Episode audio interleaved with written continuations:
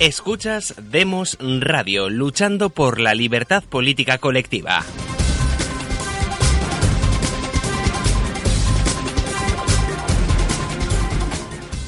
Muy buenas tardes y bienvenidos a una nueva emisión de Demos Radio y Demos Televisión. Hoy es lunes 24 de septiembre de 2018 y les saluda José Papí desde Bruselas. En la técnica contamos hoy con el apoyo de don César Bobadilla y al otro lado del teléfono, al otro lado de la cámara, desde la bonita ciudad de Madrid, pues tenemos a don Roberto Centeno. Roberto, buenas tardes. Muy buenas tardes, que ya sé que estáis pasando un frío pelón en Bruselas y aquí estamos asándonos como si estuviéramos en el Sahara. Bueno, aquí la verdad es que la bajada de las temperaturas ha sido terrible y en apenas un par de días. O sea que estamos todos constipados, estornudando, intentando llevarlo lo mejor posible. Bueno, Roberto, hoy eh, tengo aquí delante eh, un artículo que has escrito en el Confidencial donde vuelves a hablar de Franco. Llevas unas semanas hablando de Franco, pero te has centrado en hablar del legado económico de Franco, ¿no? Porque parece que esto es mentar a la niña del exorcista cada vez que, que se habla de este hombre. Y bueno, has traído una serie de cifras económicas sin tocar lo político, porque lo político eso es un tema que requeriría un análisis muy diferente, pero en lo económico sí que has traído unas cifras que es difícil discutir. El artículo está teniendo, vamos, está dando, están redoblando los tambores de la que se ha organizado con el artículo que has escrito. Entonces, eh, ¿nos lo vas a contar? ¿Nos vas a hacer un resumen de lo que has escrito? Pues sí, voy a hacer un resumen del tema.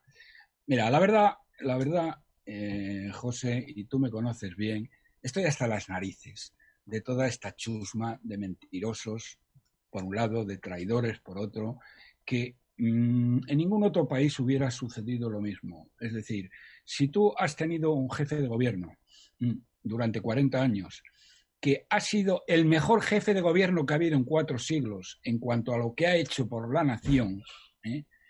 tú no puedes estar desprestigiándolo de la manera que lo estás haciendo y sobre todo negando absolutamente eh, la verdad.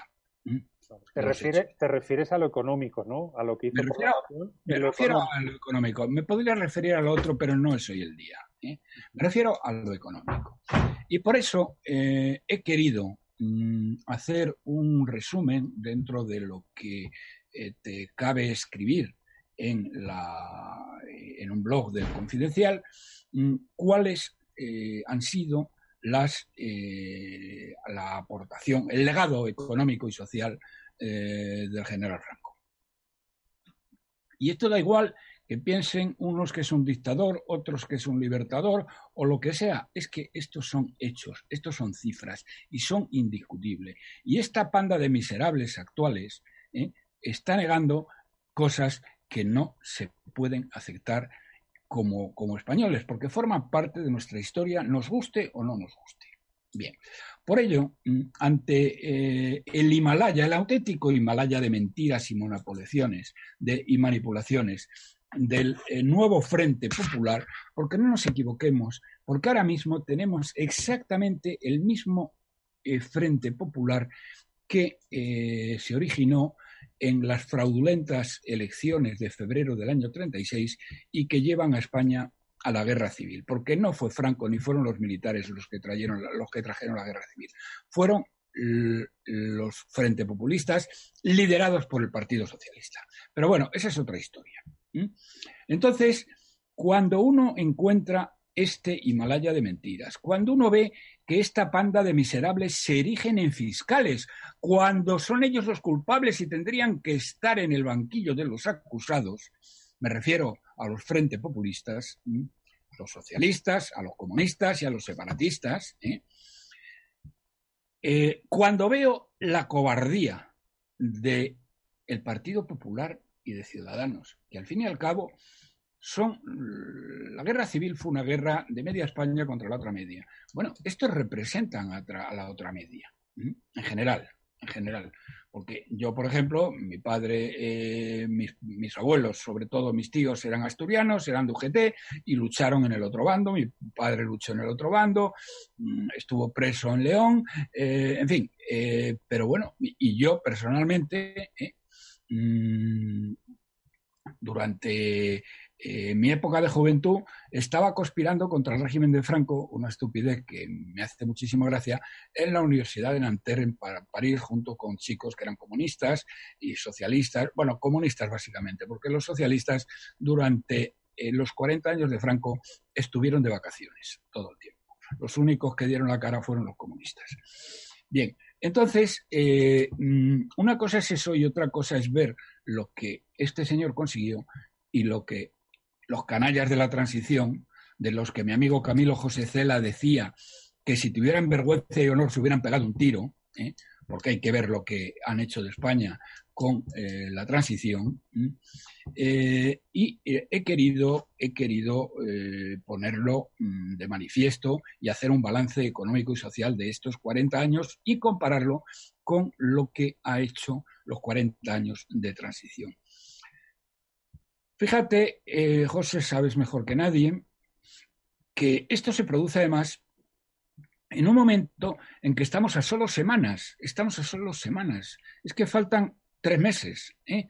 para que el Banco Central Europeo cese sus compras masivas de deuda, que son los que mantienen el chiringuito autonómico, es decir, el modelo de Estado más ineficiente, despilfarrador y corrupto de Occidente, algo que, bueno, yo no lo sé, a lo mejor tú lo sabes, pero en el momento que el BCE deje de comprar deuda, ¿eh?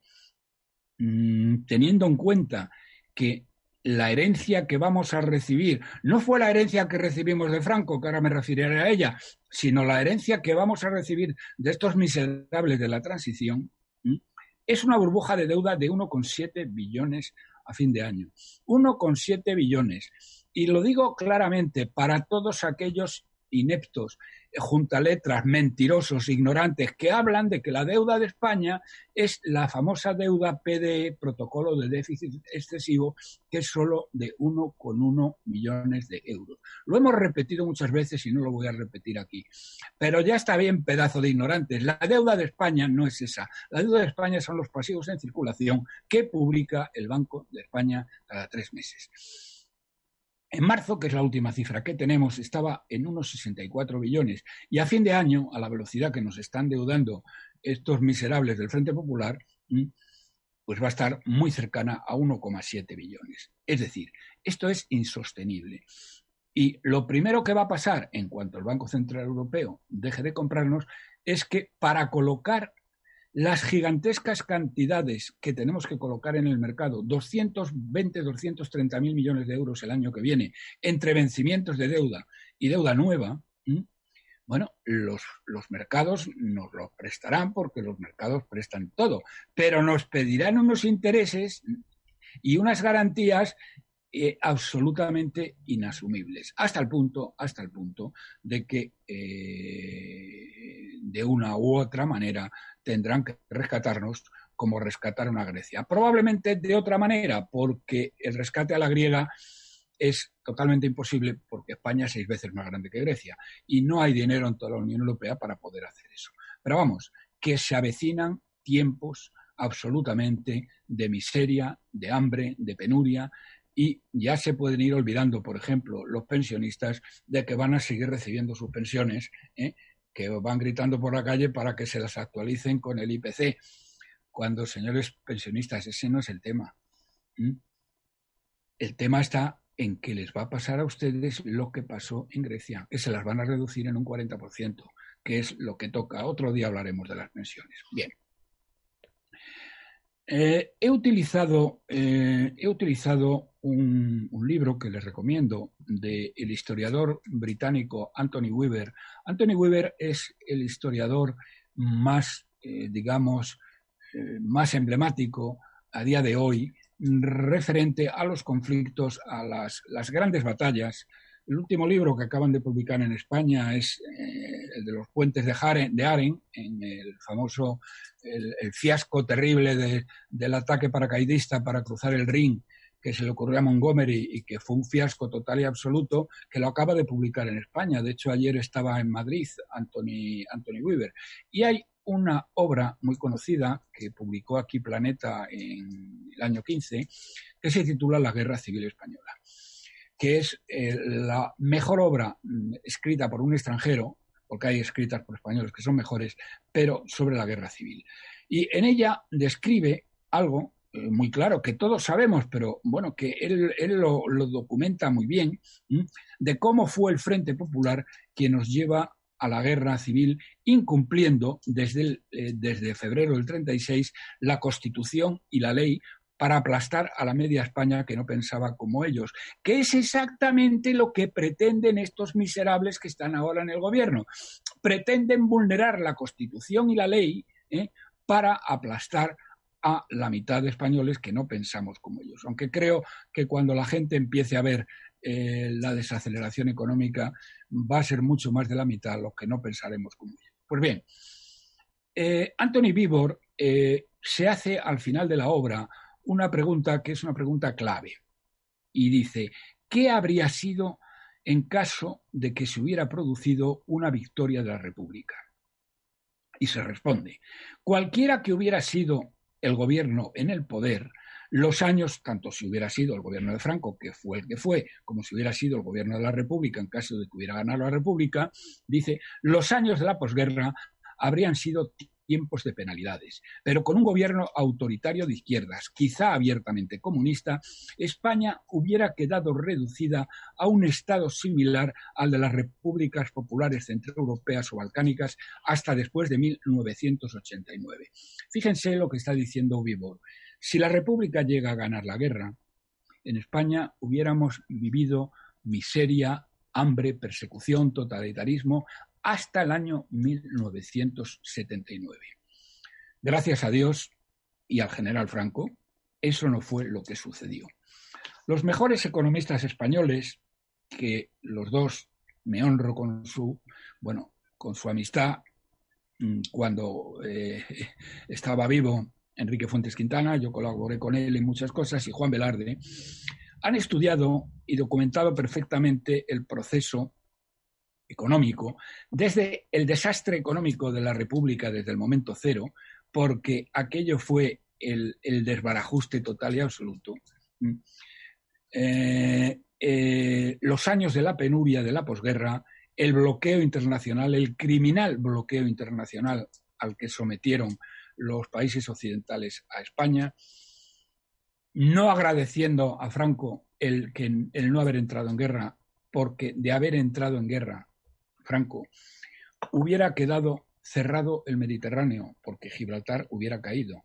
Y además, además, el desembarco, el primer gran desembarco norteamericano, que fue en, eh, en Casablanca, es decir, en el Marruecos francés, no se hubiera producido.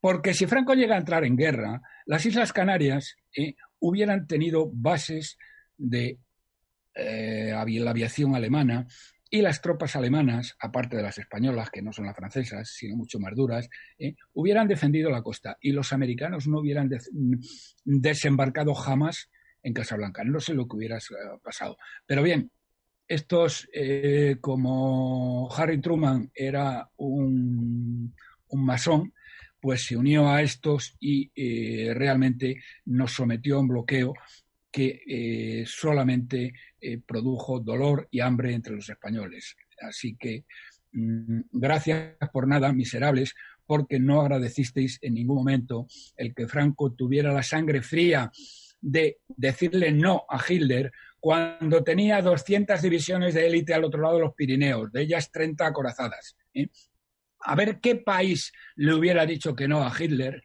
¿eh? con 200 divisiones de élite eh, en la frontera. Franco lo hizo con mucha habilidad, naturalmente, porque él le dijo, sí, yo quiero entrar en guerra, por supuesto, eh, nosotros estamos muy agradecidos por aquí, por allá, usted es el líder del mundo y tal, pero no podemos entrar a no ser que ustedes nos den A, B, C, D, F, G, que era absolutamente imposible que se lo dieran. Pero bueno, a lo que voy. Después viene el plan de estabilización, que estudian perfectamente, bueno, no es que estudien, es que Fuentes Quintana y Juan Velarde fueron artífices del plan de estabilización, y luego los años de crecimiento fulgurante hasta 1975. Años que fueron frenados en seco, en seco, por ese desastre sin paliativos, como lo denominaría el rey Juan Carlos, llamado Adolfo Suárez.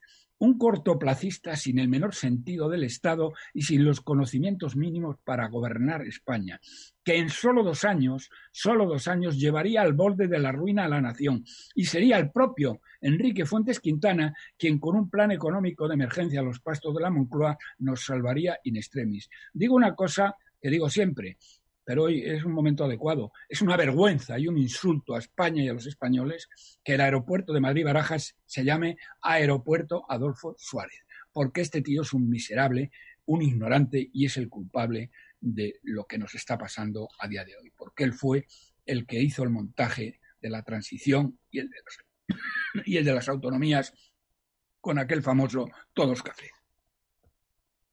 Bien, Meses después, eh, mm, Enrique Fuentes Quintana dimitiría irrevocablemente. Como él me explicaría personalmente, porque éramos amigos, bueno, una relación de amistad, eh, que era el maestro y yo era el alumno, aunque en ese momento yo ya era catedrático, pero en fin, de todas maneras. Mm, eh, me dijo textualmente, a estos tíos, se refería a la oligarquía política, no les importa España en absoluto. No están por las reformas ni por la eficiencia que ni siquiera saben lo que es.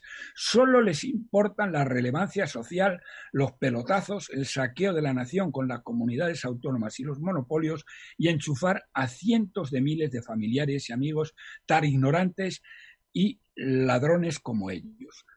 Con ellos jamás volveremos a alcanzar crecimientos como en los últimos 30 años.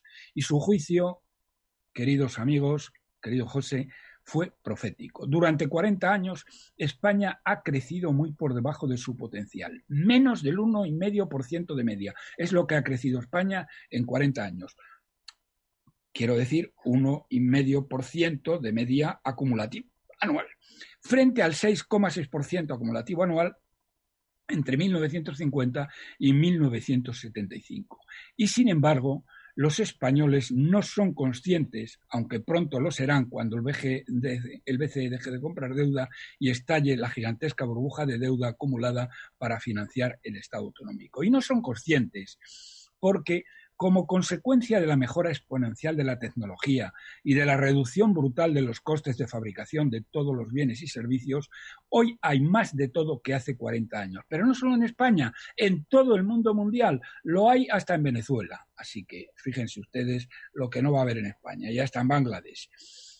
Entonces, la gente confunde, mm, confunde el hecho de que haya más bienes y servicios con que la economía vaya mejor, lo cual eh, bueno, lo están viviendo en sus carnes porque cada vez les cuesta más eh, llegar a fin de mes. Porque el que ahora haya más de todo no significa que España no esté caminando hacia un gigantesco desastre económico, político y social. Un ejemplo que pongo, que lo pongo siempre y que entiende hasta un niño eh, de colegio. En 1975 España e Irlanda tenían la misma renta per cápita. Hoy la renta per cápita de España es la mitad de la de Irlanda. España tiene como 28 mil dólares y Irlanda tiene algo así como 70 mil. ¿eh? Es, después de Luxemburgo, la economía más rica de toda la Unión Europea. Y eso que no tiene recursos de ningún tipo. No tiene petróleo, no tiene gas, no tiene agricultura, no tiene nada de nada. Solo inteligencia y saber hacer. Pero miren ustedes, en 1950 la clase media representaba en España el 34% de la población. En 1975 la cifra había subido al 56%, que es la más alta de toda nuestra historia. Esto es algo de lo que Franco se sentía más orgulloso al final de su vida. Dice, de lo que más orgulloso me siento es de haber creado una poderosa clase media, que él creía y no sé si acertará o no acertará, pero eh, la están destruyendo, eh, que eso la clase media garantizaría la estabilidad en España. Es decir, repito, en el año 50 la clase media era el 34% de la población, en el 75 el 56%. Ay amigo, pero ¿qué ha pasado en el año 2016? Pues que ha descendido en el, el 43%, 13 puntos porcentuales menos que los que tenían en el año 56. Esta es una de las herencias de las herencias de estos canallas de la transición. En línea con ella, es decir, viendo la, otra parte de la moneda, eh, la clase baja, eh, lo que se llamaba clase baja y clase pobre, era el 65% de la población en el año 1950. Esa clase baja y clase pobre desciende al 39% en 1975, la cifra más baja de toda nuestra historia. Y hay amigo, en el año 16 ha vuelto a subir al 54%. Pero mm, en 1975 España no fue, gracias a Dios, una república popular, empobrecida, hambrienta y totalitaria, sino un auténtico milagro. Y esto resulta esencial pues como me recordaba mi maestro Fuentes Quintana, me decía, dice, mira Roberto, esto es el ejemplo claro de lo que España puede conseguir cuando está bien gobernada. Es decir, Fuentes Quintana pensaba, dice, estos tíos se van a cargar el país por la transición. Dice, pero España tiene un potencial de crecimiento que el día que España esté bien gobernada, y antes o después lo estará, esto pega un salto adelante como no te puedes ni imaginar. Y la prueba de ello es que en solo 25 años la nación española experimentó el mayor crecimiento económico y social en cuatro siglos. De un país básicamente subdesarrollado se pasó a tener bajo Franco el décimo PIB mundial, que hoy ha caído al decimocuarto. De una renta per cápita en el año 50 que equivalía al 45% de los nueve países centrales de la Unión Europea, eh, que constituían en el año 75 la Unión Europea, no nos confundamos, junta letras, miserables. No estoy hablando de los 28 países de la Unión Europea, no. Estoy hablando de los nueve países centrales. Así que no vengáis diciendo de que si la renta per cápita española no sé qué. No, me estoy refiriendo a estos nueve pedazos de mm, ignorantes. Así que a ver si hacéis los números bien. Bien, pues fíjense que del 45% acaba en el año 75 la renta per cápita española siendo el 83% de la media de estos nueve países, nueve países, no 28, nueve. El mayor grado de convergencia con la Europa rica alcanzado jamás desde el siglo XVI y hoy se ha hundido al 71%. De una industria que en el año 1950 representaba el 12% del PIB, llegaría al 36% en el año 75 y hoy se ha hundido hasta el 15%, con una estructura tercermundista de enchufados públicos, especuladores y camareros. Pero fíjense que no fue solo en lo económico. La Administración española en el año 75 era una de las más eficientes de Europa. ¿Gracias a qué? Gracias a los grandes cuerpos de administración del Estado, como eran los abogados del Estado, ingenieros del Estado, economistas del Estado, y a un rigurosísimo sistema de oposiciones, donde hasta los bedeles entraban en unas oposiciones muy rigurosas. Con solo 700.000 empleados públicos formados y capaces, España funcionaba como un reloj, como la seda. Pero 40 años después, ni siquiera sabemos hoy, señores, ni siquiera sabemos hoy cuántos empleados públicos hay. Según las administraciones públicas, que mienten en todo y ocultan todo, hay 2,5 millones.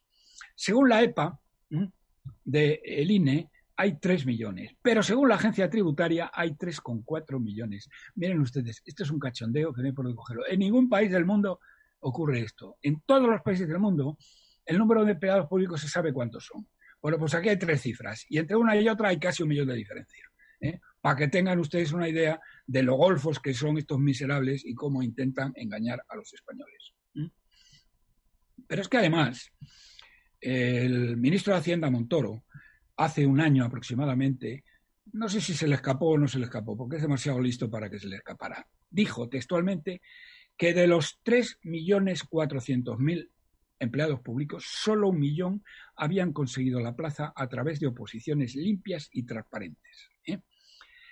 El resto son enchufados sin preparación alguna, un puro desastre. España tiene hoy la administración pública más ineficiente y más cara de la Unión Europea, llena en muchísima parte de golfos y maleantes que han colocado a dedo. Pero es que además se han colocado unos salarios, sobre todo en las comunidades autónomas, empresas públicas, que llevan a que el salario medio de los funcionarios sea en España, de los empleados públicos, sea en España de 36.600 millones de euros al año, frente a 26.200 en el sector privado. En ningún país, en ningún país, excepto en Luxemburgo, ¿eh? Los salarios del sector público son superiores a los del sector privado, excepto en España. Pero fíjense qué salvajada, es que es un cuarenta y tantos por ciento más lo que ganan estos tíos. Y los que los ganan, ¿eh? porque habrá muchas guardias civiles, por ejemplo, Policía Nacional, eh, eh, jueces, etcétera, que dirán, oye, es que yo no gano eso. No, usted no. Esa cifra es una cifra media. ¿Y por qué sube tanto? Por los miserables que hay en las autonomías que ganan una barbaridad y en los ayuntamientos. Pero fíjense, si en lo económico y en la eficacia de gestión, bueno, estos canallas, y tantos los de la derecha, los de la izquierda, de, llaman despreciativamente desarrollismo a un crecimiento del 7,5% anual acumulativo durante 15 años. Pero vamos a ver, pedazo de miserables, ¿cómo que desarrollismo? Pedazo de canallas. Es que el que España creciera durante 15 años al 7,5% acumulativo o al 6,6% durante 25, eso le llamáis desarrollismo. Sois unos hijos de Satanás. ¿eh?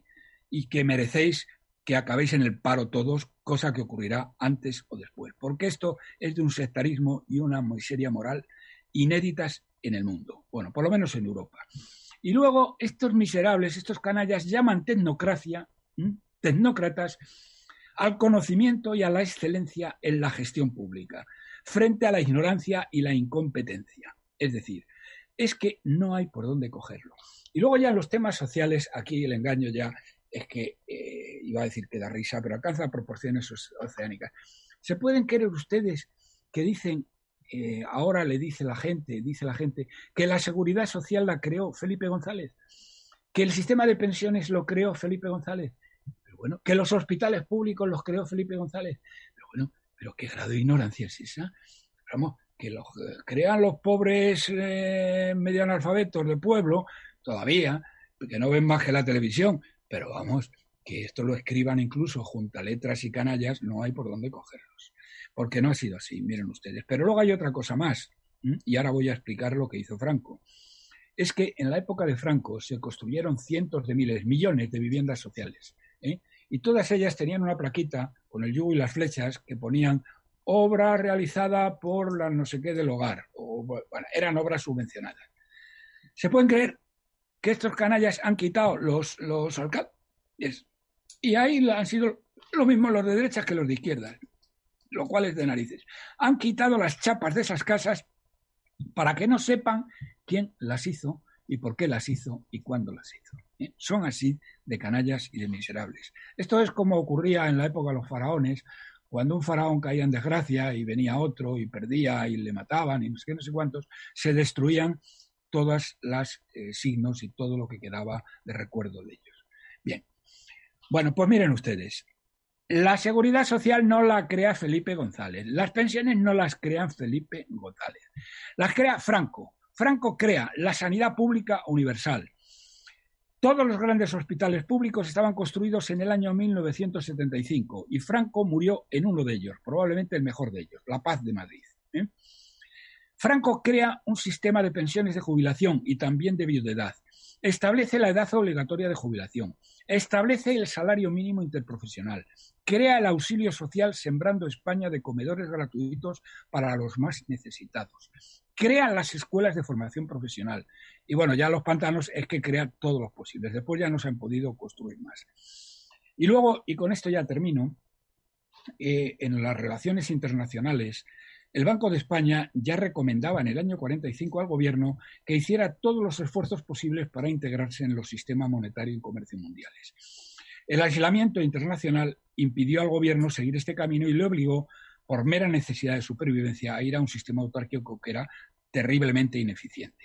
Y dice, no, es que esto es de Franco. No, es que Franco no pudo hacer otra cosa, machos. Porque España estaba bloqueada y no entraba nada. Y por tanto, o lo fabricábamos nosotros o no podía o no entraba. Por ejemplo, llegamos a hacer barbaridades tan, tan grandes como fabricar gasolina de las pizarras bituminosas en Puerto Llano que lo saben bien los de Puerto Llano. Claro, esto es un puro disparate, porque las pizarras bituminosas no pueden competir con el petróleo natural. Bien, finalmente ya España eh, eh, entra en el Fondo Monetario Internacional en septiembre del año 58 y entierra la autarquía, poniendo a España en camino hacia el mayor periodo de crecimiento de su historia, de su historia, ¿eh? de su historia. Luego España en el año 1961 sería ya fundador, por ejemplo, de la OCDE y de otra serie de organizaciones. Pero hay algo, y esto sí que termino, que quiero señalar, porque es que es para que estos tuzas se le caiga la cara de vergüenza. El importante, el acuerdo internacional más importante de todos fue lo que se llamó el Acuerdo Económico Preferencial con la CE. España no podía entrar en la Comunidad Económica Europea porque Franco no, porque España no era una democracia, pero consiguió un acuerdo económico referencial que lo gestionó Alberto, Ullastres, que fue uno de los mejores ministros junto con López Rodó, de toda la historia de España, no del franquismo, no de este siglo, de toda la historia de España. Bueno, este acuerdo económico preferencial fue el copón con ruedas. La Comunidad Económica Europea redujo un 30% casi todos los aranceles de casi todos los productos, quitó todas las contingentaciones, es decir, podíamos exportar todo lo que quisiéramos. ¿eh? Y, oh maravilla, ¿saben ustedes que este acuerdo era infinitamente más ventajoso para España que el que desastrosamente negoció Felipe González para entrar de pleno derecho en el año 1986, que dijo que había que entrar como fuera, y como fuera significó tener que desmantelar industrialmente nuestra nación. Es decir, estos miserables socialistas ¿eh? hicieron un acuerdo de entrada en la Unión Europea que era infinitamente peor al acuerdo económico preferencial que se había hecho en octubre del año 1970. Bien, y todo esto se oculta al pueblo español. Por lo tanto, resumo, Franco ha sido, sin lugar a dudas, desde el punto de vista económico y social, el jefe de gobierno mejor en los últimos 400 años como mínimo. Dejo a los reyes católicos y a Felipe II y a Carlos I, que ya ahí entraríamos a discutir, pero desde luego fue el mejor. Nunca España había crecido tanto como creció con Franco, que ahora cuando se les menciona a estos miserables y a otros ignorantes, es como si les menciona, es como eh, eh, reaccionan como la niña del exorcista cuando le echaban agua bendita. Verdaderamente es para matarlos a estos miserables. Bien. Pues Roberto, lo, vamos a ver eh, eh, algún comentario. Muchas gracias por tu, por tu exposición. Algo que he aprendido de ti hoy es que eh, yo no conocía, yo sabía que el régimen de Franco había tenido un comportamiento económico relativamente flojo hasta el año 59 y luego había empezado a funcionar con el plan de estabilización, etcétera pero lo que yo no conocía es que esa política autárquica había sido una necesidad impuesta por el bloqueo internacional que estaba sufriendo España. Absolutamente, absolutamente, absolutamente.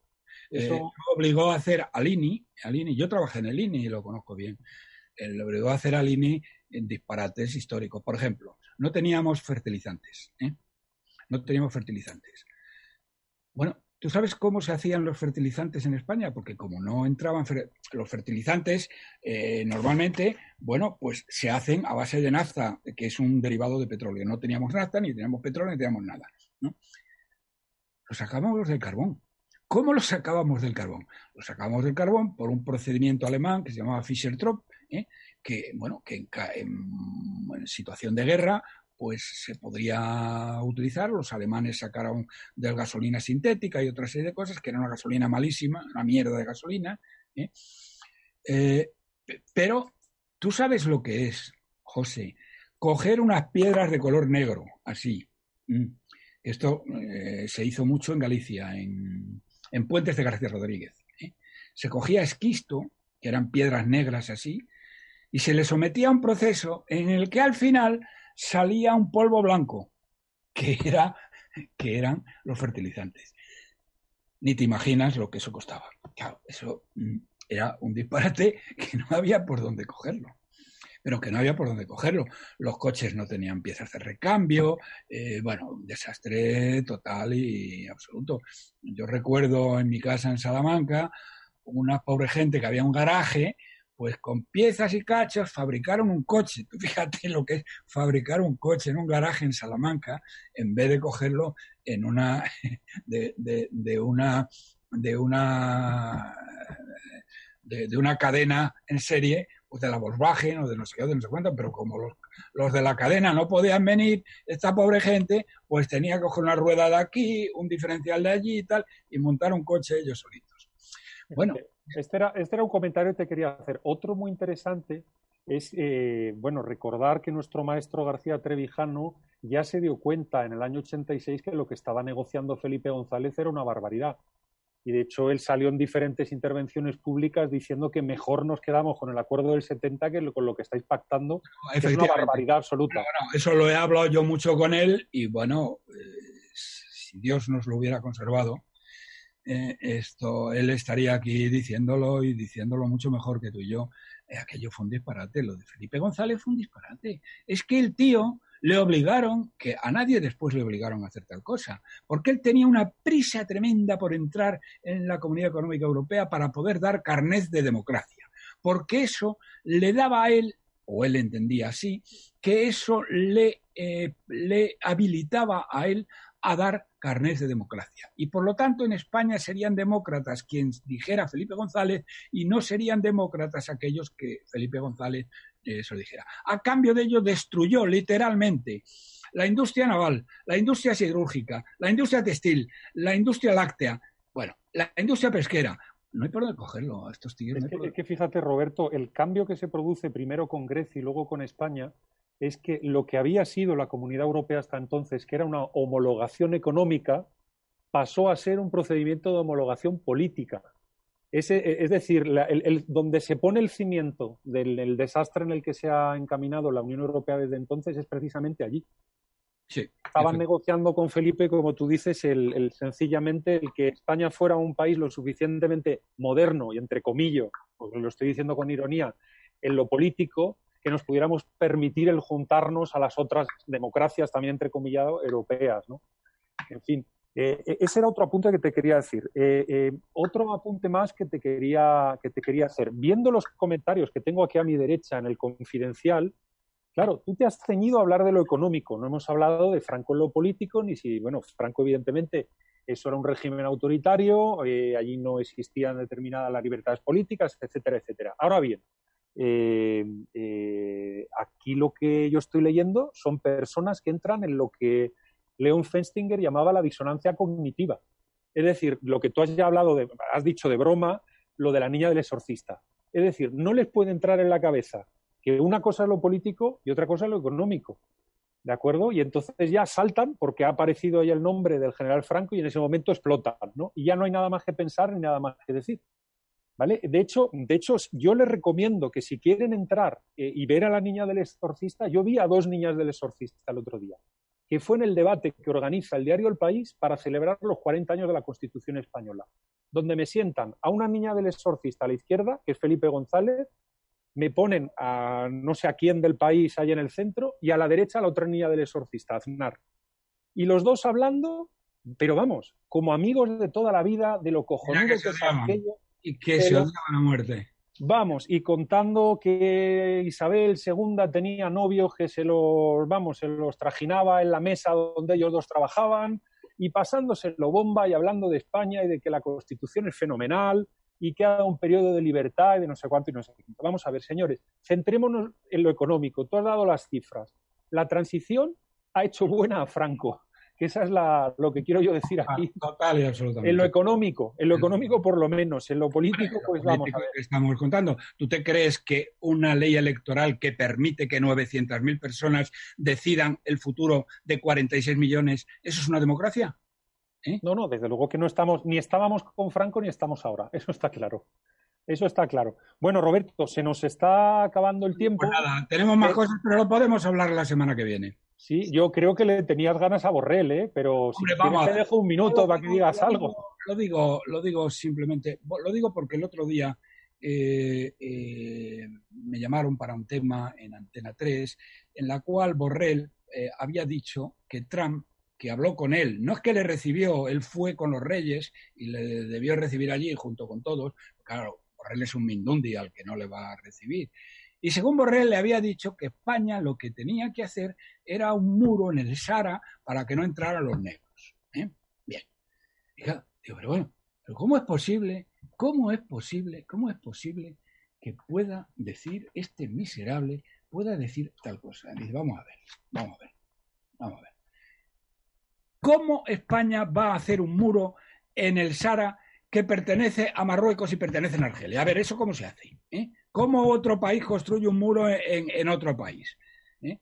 Que eso era absolutamente mentira. Lo que le dijo, porque yo lo sé por una persona que eh, estuvo allí presente y que hablé con ella cuando supe de qué iba el asunto, lo que le dijo fue una cosa muy distinta. Es decir, dice, mire, señor Borrell, la Legión extranjera francesa, que está destacada entre en el Sahel, es decir, en la,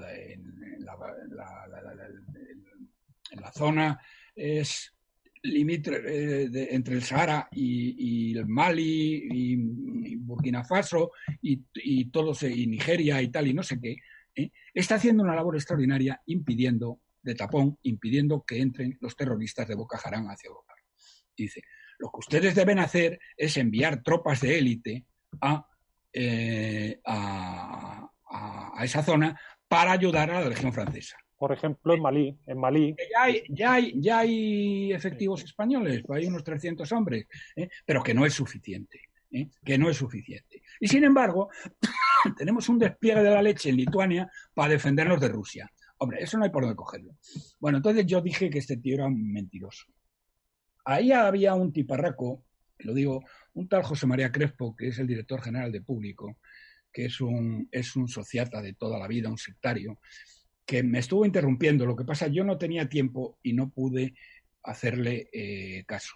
Eh, no, no pude hacerle caso porque mm, quedaban tres minutos de programa y yo no podía perder el tiempo con este imbécil en rebatir las tonterías. Porque decía, oh, eso es porque, decía algo así como, eso es porque eh, esto, es que es un tonto lava. Dice, es que, mm, es que Trump no sabe dónde está Marruecos, decía.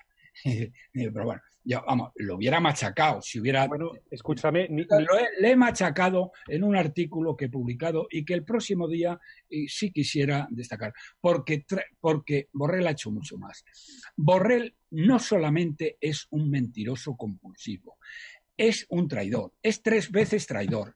Ha traicionado a los a los catalanes españolistas que él se puso la bandera encima y les ha traicionado. Ha traicionado a su patria y ha traicionado a la verdad.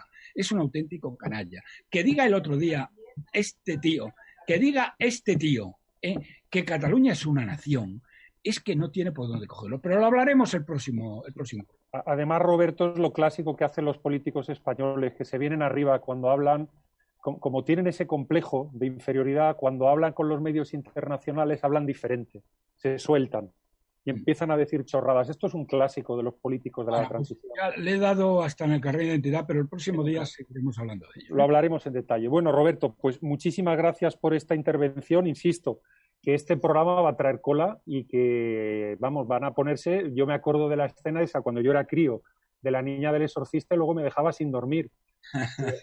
yo creo que el programa, el programa de hoy, vamos, eh, lo va a pasar alguno muy mal, pero, pero bueno, que escuchen con mucha atención lo que has dicho. Has estado hablando de economía, has hablado con mucho tino, has hablado de cifras, has explicado por qué España no funcionó entre el, entre el 39 y el, el 59, qué problemas tuvimos.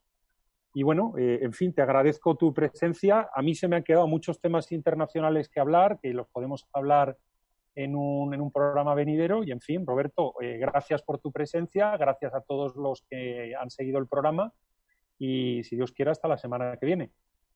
Vale, pues hasta la semana que viene. Y que no se me olvide, muchísimas gracias a César Bobadilla por ocuparse de esto, de los botones, las cámaras, los sonidos y todas estas cosas. Es el que nos saca en pantalla. De acuerdo, pues un abrazo a todos y muy buenas noches. Gracias. Buenas noches a vosotros. Gracias por escuchar Demos Radio. Síguenos en nuestras redes sociales, en Facebook y Twitter Demos Libertad, en YouTube Demos TV y en iVoox y Spreaker Demos Radio. Síguenos también en nuestra web elcrítico.org.